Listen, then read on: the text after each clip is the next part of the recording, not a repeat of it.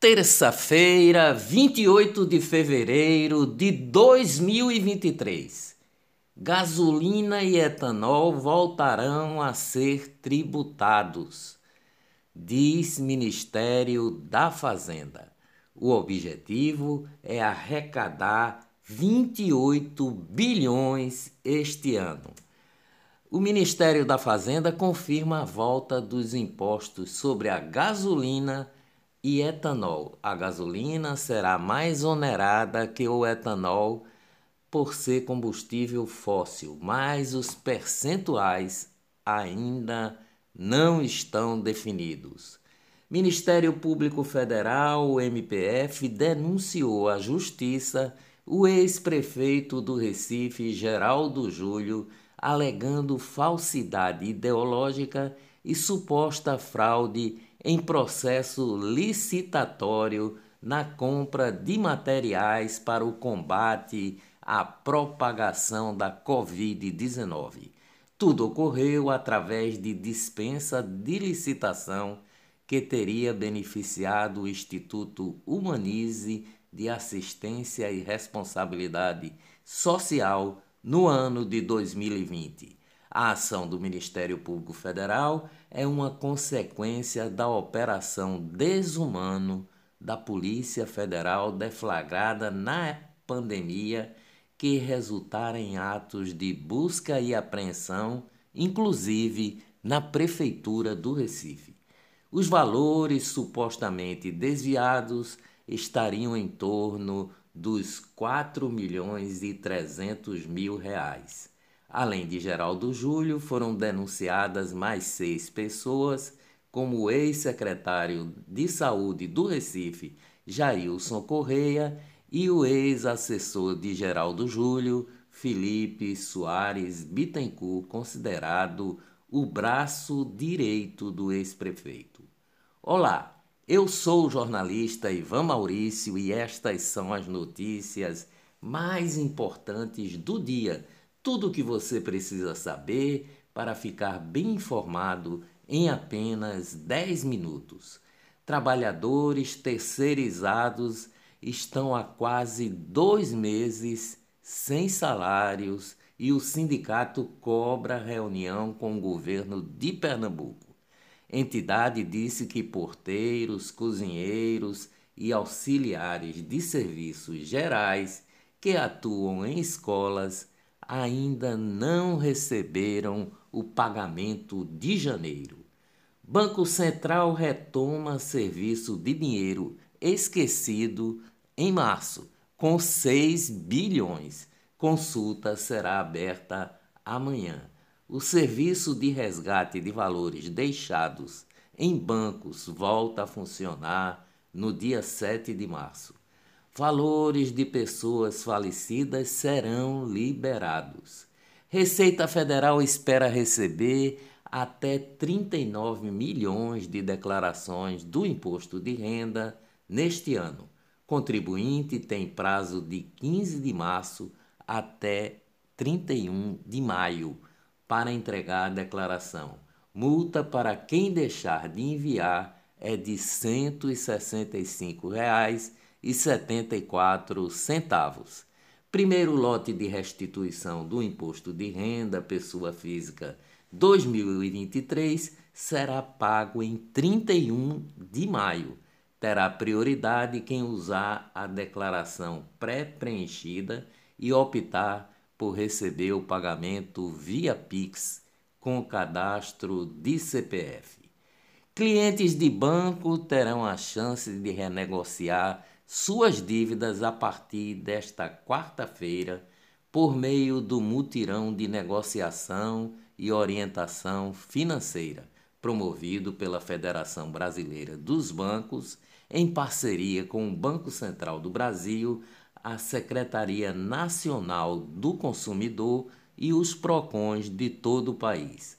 A campanha vai até o dia 31 de março poderão ser negociadas dívidas de cartão de crédito, cheque especial, crédito consignado e demais modalidades de crédito, exceto aquelas que tenham bens dados em garantia. O procurador do Supremo Tribunal de Justiça Desportiva de Vôlei, Fábio Lira, arquivou a representação contra o jogador de vôlei Wallace do Cruzeiro por uma postagem feita em rede social. A Advocacia Geral da União pediu o banimento do jogador depois dele ter feito uma postagem no Instagram no qual perguntou quem atiraria no presidente Lula. Depois disso, ele foi afastado do clube.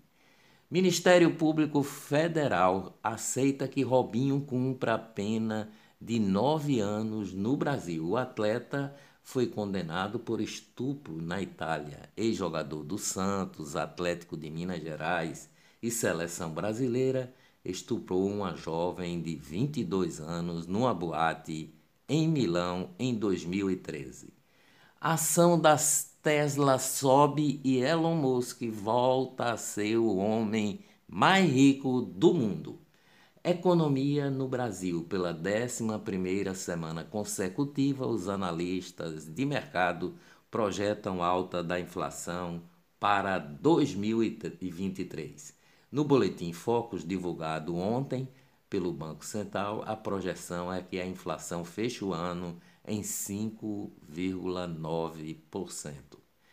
Nesta segunda-feira, a projeção de crescimento para o PIB é de 0,84 ante 0,8 na semana passada. As contas do governo central que reúne o Tesouro Nacional, a Previdência Social e o Banco Central registraram superávit primário em janeiro. A diferença entre receitas e as despesas ficou em 78 bilhões, resultado que sucedeu o superávit de 4 bilhões em dezembro. Os dados foram apresentados ontem pela Secretaria do Tesouro Nacional órgão vinculado ao Ministério da Fazenda. O ano começou com 70 milhões de brasileiros inadimplentes, o número bateu o recorde segundo dados divulgados pela Serasa ontem. Confiança da indústria cai 1,1 em fevereiro e chega a 92 pontos, afirma a Fundação Getúlio Vargas. Com o resultado, o índice atingiu 92 pontos, o menor nível desde julho de 2020, quando havia atingido 89,8 pontos.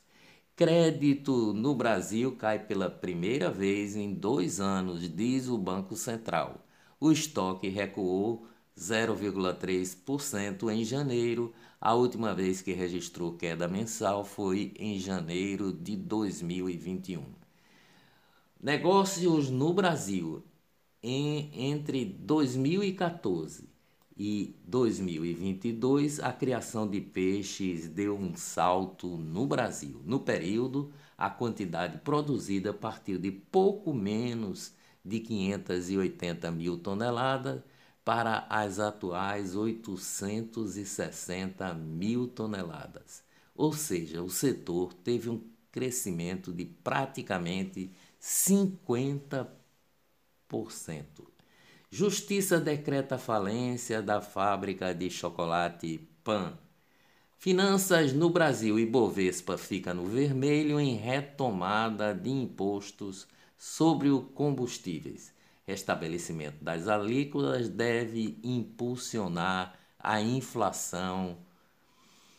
Censura. Após críticas a Lula, órgãos do governo bloqueiam comentários nas redes sociais. Exército, Itamaraty e Caixa Econômica Federal são alguns dos órgãos que não permitem mais a interação.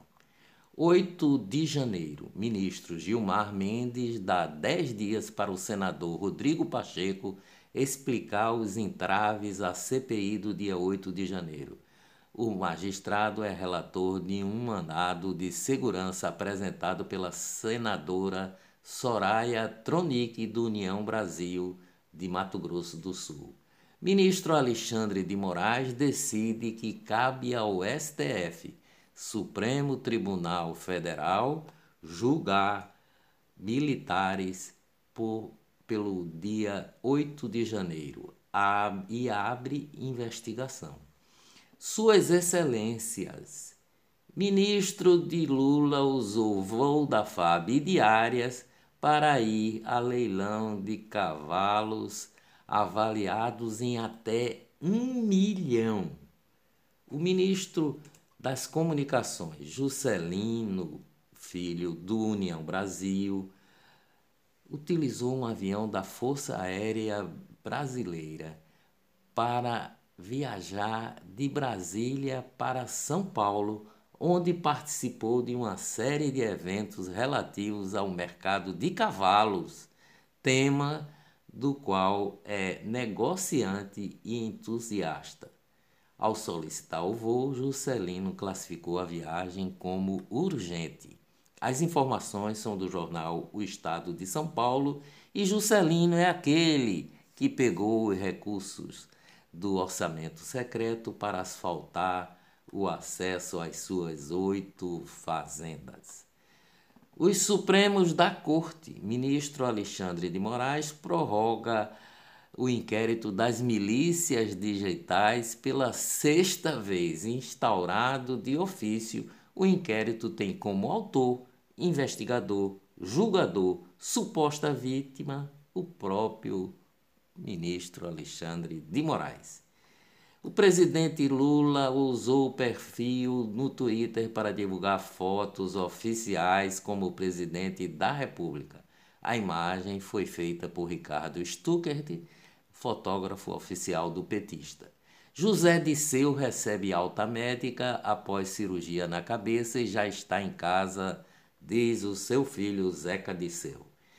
Covid no mundo. Não há evidências suficientes para recomendar mais de uma dose de reforço da vacina contra a Covid por ano a idosos e pessoas com sistema imunológico enfraquecido, disse um grupo consultivo de especialistas do CDC, Centro de Controle e Prevenção de Doenças dos Estados Unidos.